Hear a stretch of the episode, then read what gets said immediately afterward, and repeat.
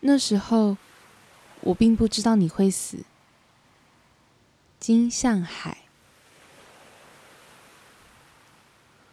那时候，我并不知道你会死。我甚至在你脸上看到了希望。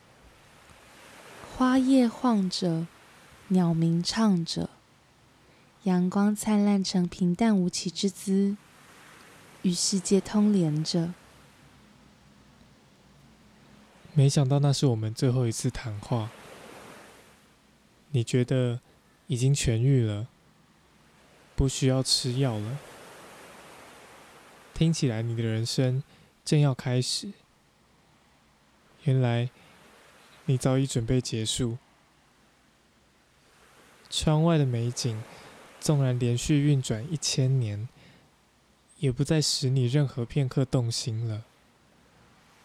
全身中箭过的回忆之小路，斑点掩饰着无数沉默的意味。我知道我们不能怪你，就像你也不怪我们。那些碎片与伤害，终究来不及光芒四射、噼啪作响，顺利突变成犄角。当你逆着千万人的方向孤独往前走，我们却没有在你身边。你在那一刻并没有想到我们。市局两好三坏，无数高飞牺牲的什么？你选择将一切皆杀。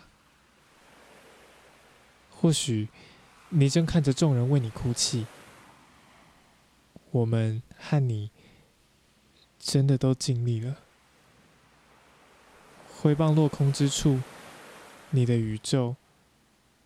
怎是谁说了算呢？就让不了解的人去臆测吧。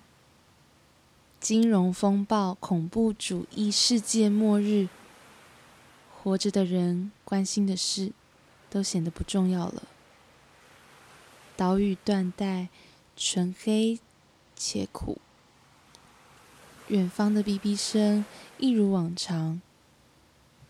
仿佛暗示着，再撑一下，再撑一下就可以通过那闸门了。我真的一度在你脸上看到了希望，叹息如迷雾，泪眼如陨星。你的甜味渐渐消散于夜色中。那时候，我并不知道你会死